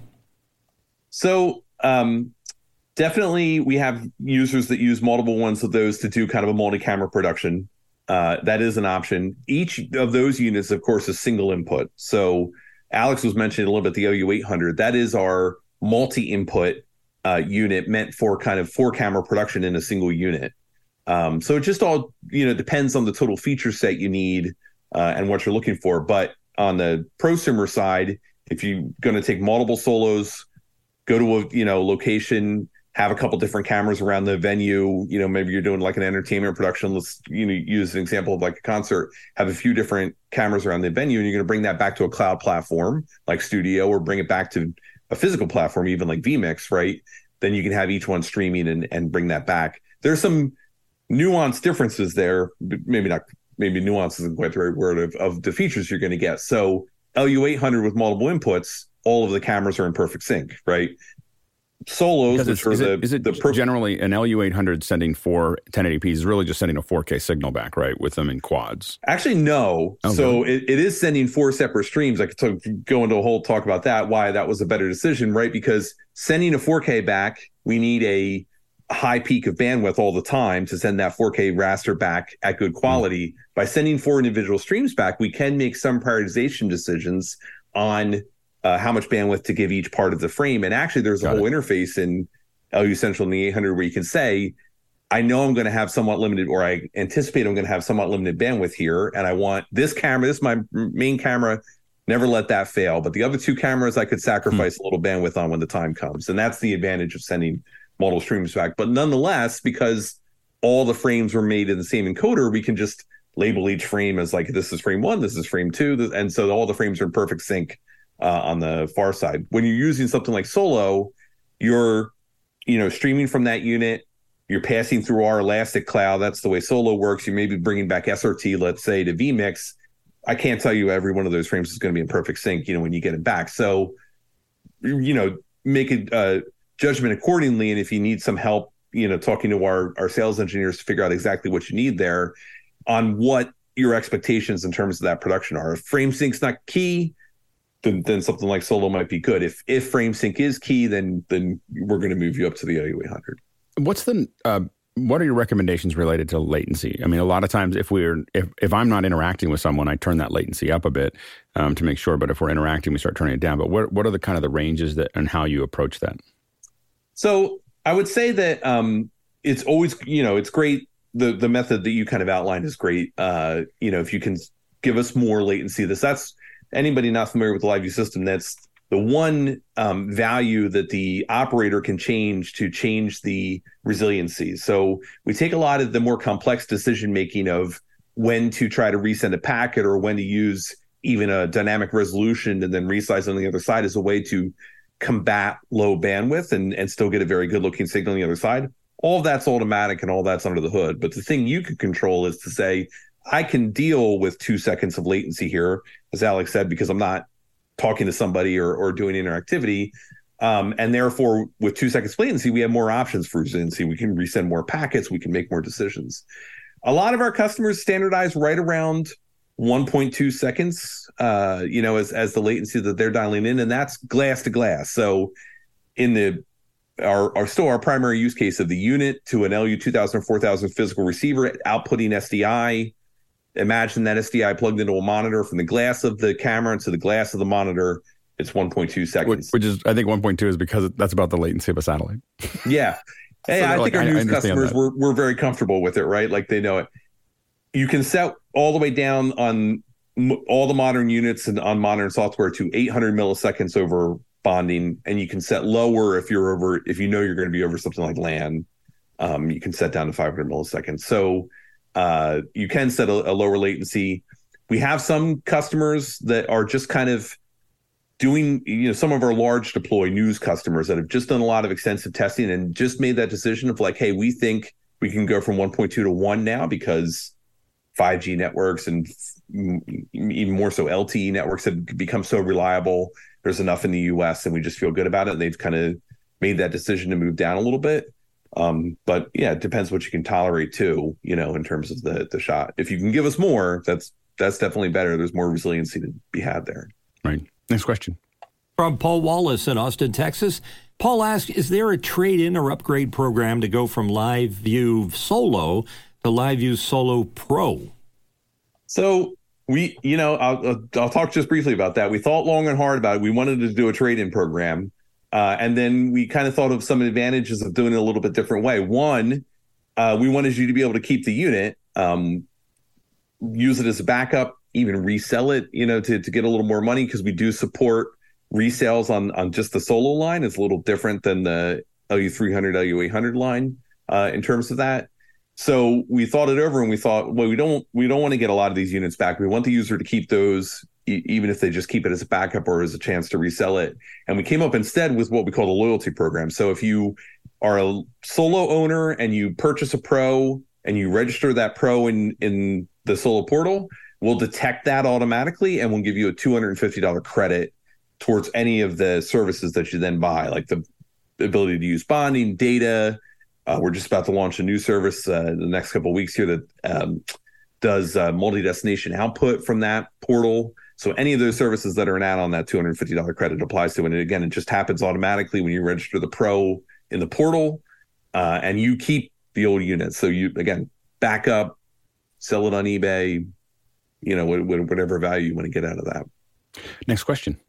Josh Kaufman in Pittsburgh, Pennsylvania has a question.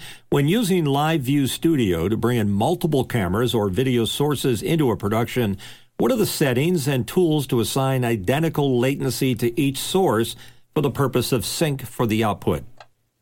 So in the the new feature where you're bringing LRT in, you can control the latency. Of course, we were just discussing that glass to glass latency that's built into LRT right in Studio, or of course you can still see the units in LiveU Central and adjust the the latency there make sure they're all set the same. Probably a little easier in studio to kind of go right down your sources, make sure they're all the same.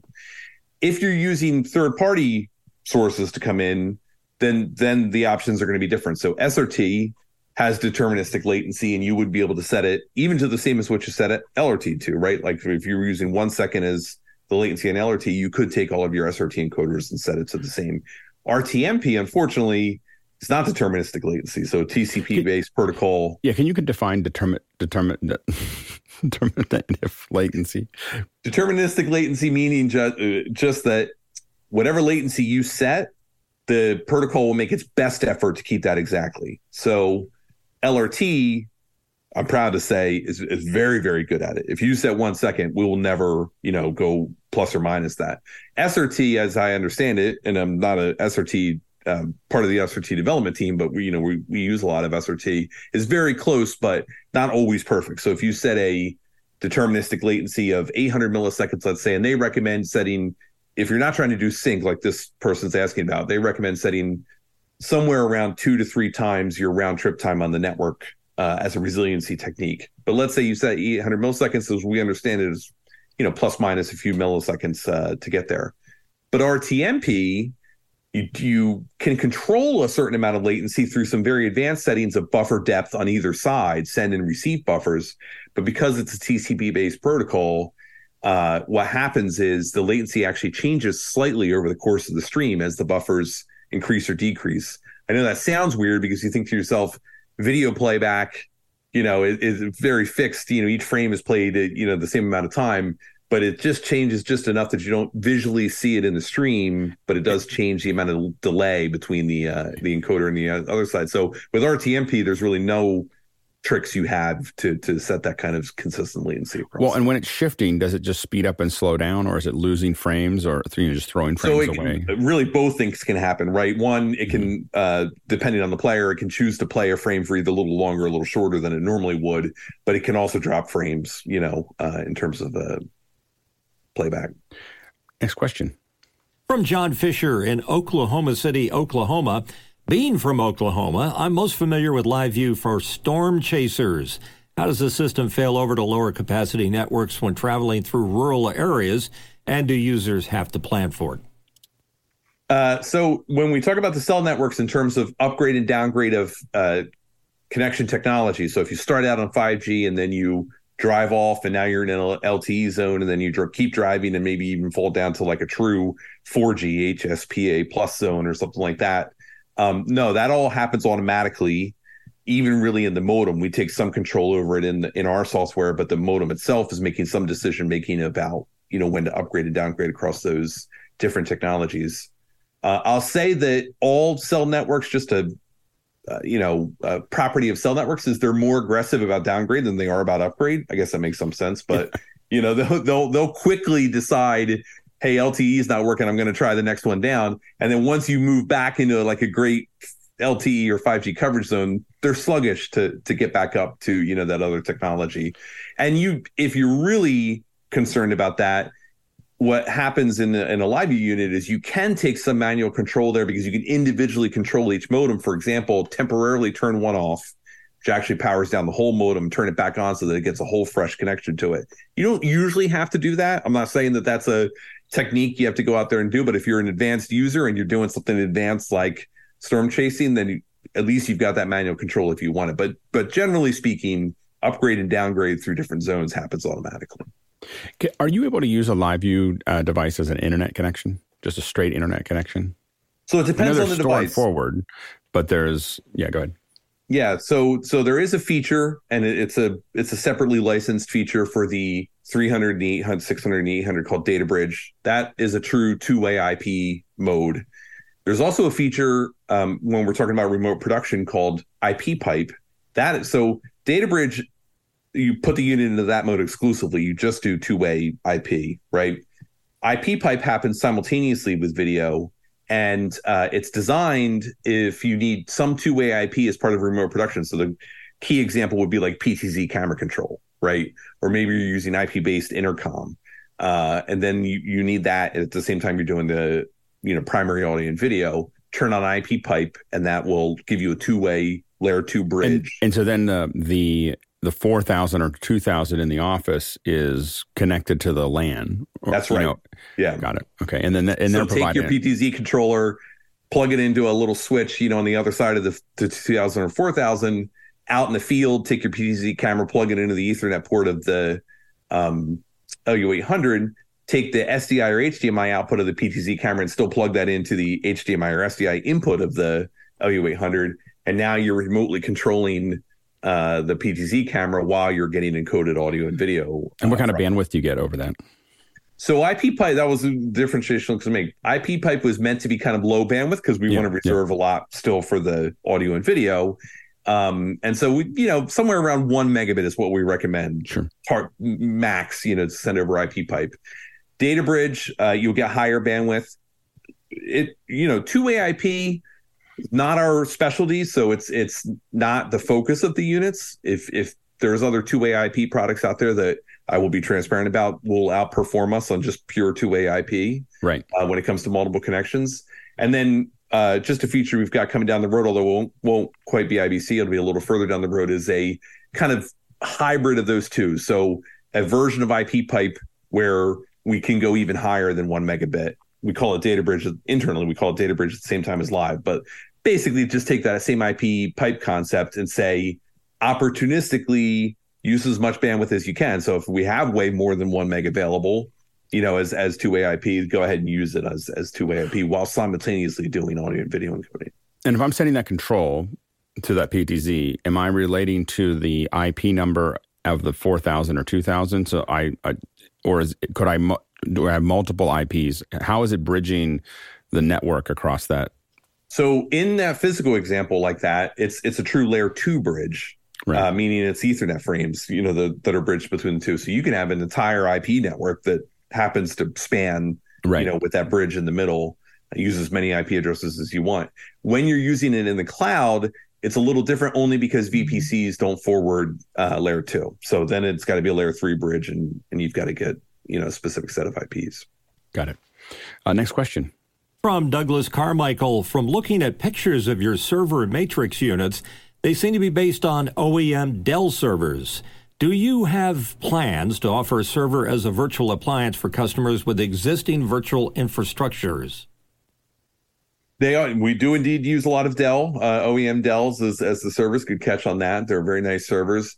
we do. So I, I briefly mentioned Cloud Connect, and that's our the ability to take our software and, and run that uh, either where we host it or run it in your own VPC. That same license and software image could be run on your own hypervisor if you're running VMware internally or something like that. As chance would have it, I I don't know of any customer doing it that way. So we have a lot of customers running it in a VPC, you know, in, in the public cloud. Um, I don't know how many customers using it in their own hypervisor instance, but the same software idea and, and license and image would would certainly apply there. Uh, we do it a lot internally for development and, and QA reasons, but we just haven't had a customer that's used it that way. Well, I, I, forgot to ask what the cost structure is for uh, the studio product. How do you so studio that? product is uh, based on hours produced. Uh, so it, there's a kind of entry package that's aimed at what we think the most common you know number of production hours a month is. That's probably right where you need to start unless you're really banging out a lot of content, you know, a heavy producer uh, and then goes up from there in terms of the the total number of hours. So it's you know you would determine how many hours a month you really need to use, and and then uh, that's how the pricing structure works. Yeah, because I can really see it. You, I mean, one of the things that we have done, we do a lot in our system is just safety. So this is where you can have the. So we have a, oftentimes we have a LiveU coming in that could go directly to the cloud, but it goes through our hardware, so that I have slides, videos, other things. I also can. One of the things that's important for me is to be able to turn the remote location off. So, hey guys, you have five minutes. You know, they need five minutes. They, I just want to give them 10 minutes or five minutes. So I've got some playback that I can run outside of their system so that they can reset, move, do whatever they're doing, manage whatever's there. And I, and right now we're doing it with hardware, but I could see how this could be a really good product for just because I guess you can also, one thing we didn't talk about, you have inputs. How do you load in playback into the studio? So playback, you can load in uh, a couple different formats of video files. You can build playlists, uh, and then you can use that as one of the inputs. So you can switch to that in the Vision mixed mode, or you can fall back to that uh, if uh, you know a primary signal goes away. So we definitely have some customers that would use it in what we think of as like a cloud MCR use case, where they're not really doing true sit in front of the switcher production with it. They're doing MCR like switching with it, right? right if this signal just kind of as you were outlining, if this signal goes away, I fall back to this other live signal. If that signal goes away, I can fall back to this playlist and and make sure I've got something going to air. That's that's a popular use case for it. Um, and then you kind of made me think of the way you were describing it. We also have a lot of customers that have a full production studio and and a physical board and, and are doing production there, but they're very interested in disaster recovery, right? So what do they right. what do they do the day that uh, you know they're locked out again because of the next pandemic, you know, from that room or or that room uh, goes down, you know, powers out for the whole city sort of thing. Some of our customers worry about that kind of. Thing. I'm in Northern California. We worry about fires all the time. there you go. See? yeah. So, uh, ne- next question. Paul Wallace in Austin, Texas wants to know: Can you start and stop your LiveU solo plan at any time? Solo plans you can, yeah. So the definitely the LU 300 and above, the kind of broadcast plans um, are a little different, uh, and and you know we're some of those involve uh, commitments and and uh, full contracts there. But specifically for that prosumer market, we understood you've got to be able to start and stop anytime you want. So any one of the services that comes along with Solo, you can stop at any time. The smallest quantum we do is one month. So if you've got a one week production in that, you do have to subscribe to the whole month, but you can click cancel right away. It'll run out that month if you've got an off season with sports, an off season from school, or you just know you you've got ebb and flow workflow, and you know you've got no work coming up in the next thirty days. Cancel everything, save the money, start it again at the other side. Next question. Josh Kaufman in Pittsburgh, PA, asking Dan, what is the latest in the prosumer oriented solo product line as far as hardware, features, and services? So end of last year, you know, it's funny, we we that product line, of course, is based on our same hardware that we use for the the Pro product line. Um, and for seven years, we ran the LiveU Solo, which was based on what used to be called the LU200 H264 based encoder. Uh, and then the Pro product line had long switched to HEVC based encoding, originally with the LU600, and then with the LU300 and the LU800. And finally, at the end of last year, we launched the Solo Pro, which is based somewhat on the LU300S hardware platform with some hardware modifications to focus it in on that prosumer market. For example, it takes USB C in for the power, unlike the 300S, which still takes the you know barrel connector for the power. Um, but that's that's now based on that full same hardware platform, HEVC encoding, although it's H.264 capable as well. Uh, two and a half hour plus battery life, same battery that's in the 300S. Um, and then we expanded the total number of modems you can connect to it. So you used to be able to only connect two modems to the Solo. Now you can connect four modems to the Solo uh, for total six connections, four modems plus LAN plus Wi-Fi. And that again, unit launched around October last year. So in my mind, it's still relatively new. I know in the world of consumer electronics, things move a little faster, but in my mind, yeah, seven years of life out of the original platform, that's still our, our new guy, and uh, that's that'll be our go forward platform. 4K capable, 4K P60 encoding in H.264 or HEVC. Uh, so do 4K to YouTube, you know, right from that platform. Next question. Jesse Mills in San Francisco Bay Area asking, which LiveU units have an inbuilt video recorder? So that's a feature of the broadcast product line. LU300S up uh, have the ability to automatically record um, and then do uh, store and forward. You mentioned that mode, you know, just briefly before. So you can do where you're not transmitting live and you're just recording, and then we'll try to send that file as fast as we can, even simultaneous to the live, but it's still a file send. It's not a true transmission. Or um, a feature called Live in Store where you're doing the live stream, but we're also recording to the unit. And then it's at two different qualities. So if, of course, the live stream is reactive to the amount of bandwidth that you have, if you happen to take a dip in bandwidth and we have to scale down the quality a little bit to do that, the file that's recorded to the unit is a consistent bit rate and quality the whole time. So that starts at 300S and, and up. 300S, 600, 800 all have that feature. Next question. From Mickey McAchore in Manila, Philippines. Could a system similar to pipeline blocking, locking or output locking be implemented in LiveU Studio to ensure that multiple sources utilizing various protocols will align in sync, perhaps with the help of a GPS based longitudinal timecode receiver and generator? That's you know it's it's a feature we've spent a lot of time on internally. Um, it, I mean, you kind of mentioned G- GPS as the source of that time there. That's really PTP time for those that are familiar with different time protocols. Uh, one of the things we did e- even some time ago was kind of a deep dive into is the NTP protocol, which on paper isn't resolute enough to do frame sync. Actually, in practice, always resolute enough to, to do frame sync. The answer is yes right? You have to really be in a bad network con- condition before NTP is not resolute enough to do frame sync. So yes, that feature is coming. Uh, and and of course it, we're working on adding it. There's a lot of support for it across the industry, I think, too, where you see more and more cloud platforms accepting timestamps inside the elementary streams to align frames, and we'll get to a point where more cloud platforms are in sync. We're going to get there. I'll I'll even be transparent and say we're maybe a little slow getting there. I, I wish we'd gotten there a little faster, but we're we're going to get there. Uh, and then you know you'll get it from both our encoders and from other encoders, and and generally, I think the industry is really catching up to removing this stuff around as IP now, SRT, NDI, LRT, and and the way to do frame sync is to way to have these timestamps in each of the streams. As you look forward to IBC, um, do, can you tell us a little bit, give a little preview of what you're planning to talk about there? Yeah, so it, we'll definitely have studio there if anybody wants to stop by and get that full demo.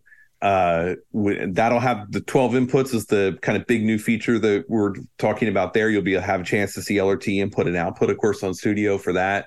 Um, in the rest of the LiveU ecosystem, we'll be showing off what we call the mobile receiver there. That's the ability to plug a LU800 into the back of an LU4000. We've been talking a lot about receiver and actually receive over cellular as well, so that if you don't have internet wherever your server is, um, they, then you can stream from a unit to that server over in both cellular on both ends of the equation, um, and have the the receiver be remote. So we'll be showing that off, uh, and then we always have a kind of a multicam demo with IP pipe working. So if you want to see how you can move a PTZ camera and have four inputs going to the 800 and uh, do that kind of prioritization, we talked a little bit about the beginning of this is my main camera. I don't want to lose that one. And here's the other two. All of those demos there at uh, at IBC. That's great. Uh, next question. Jeff Keithley in Texas, where is the eight input backpack? it, it, had, it had to come up.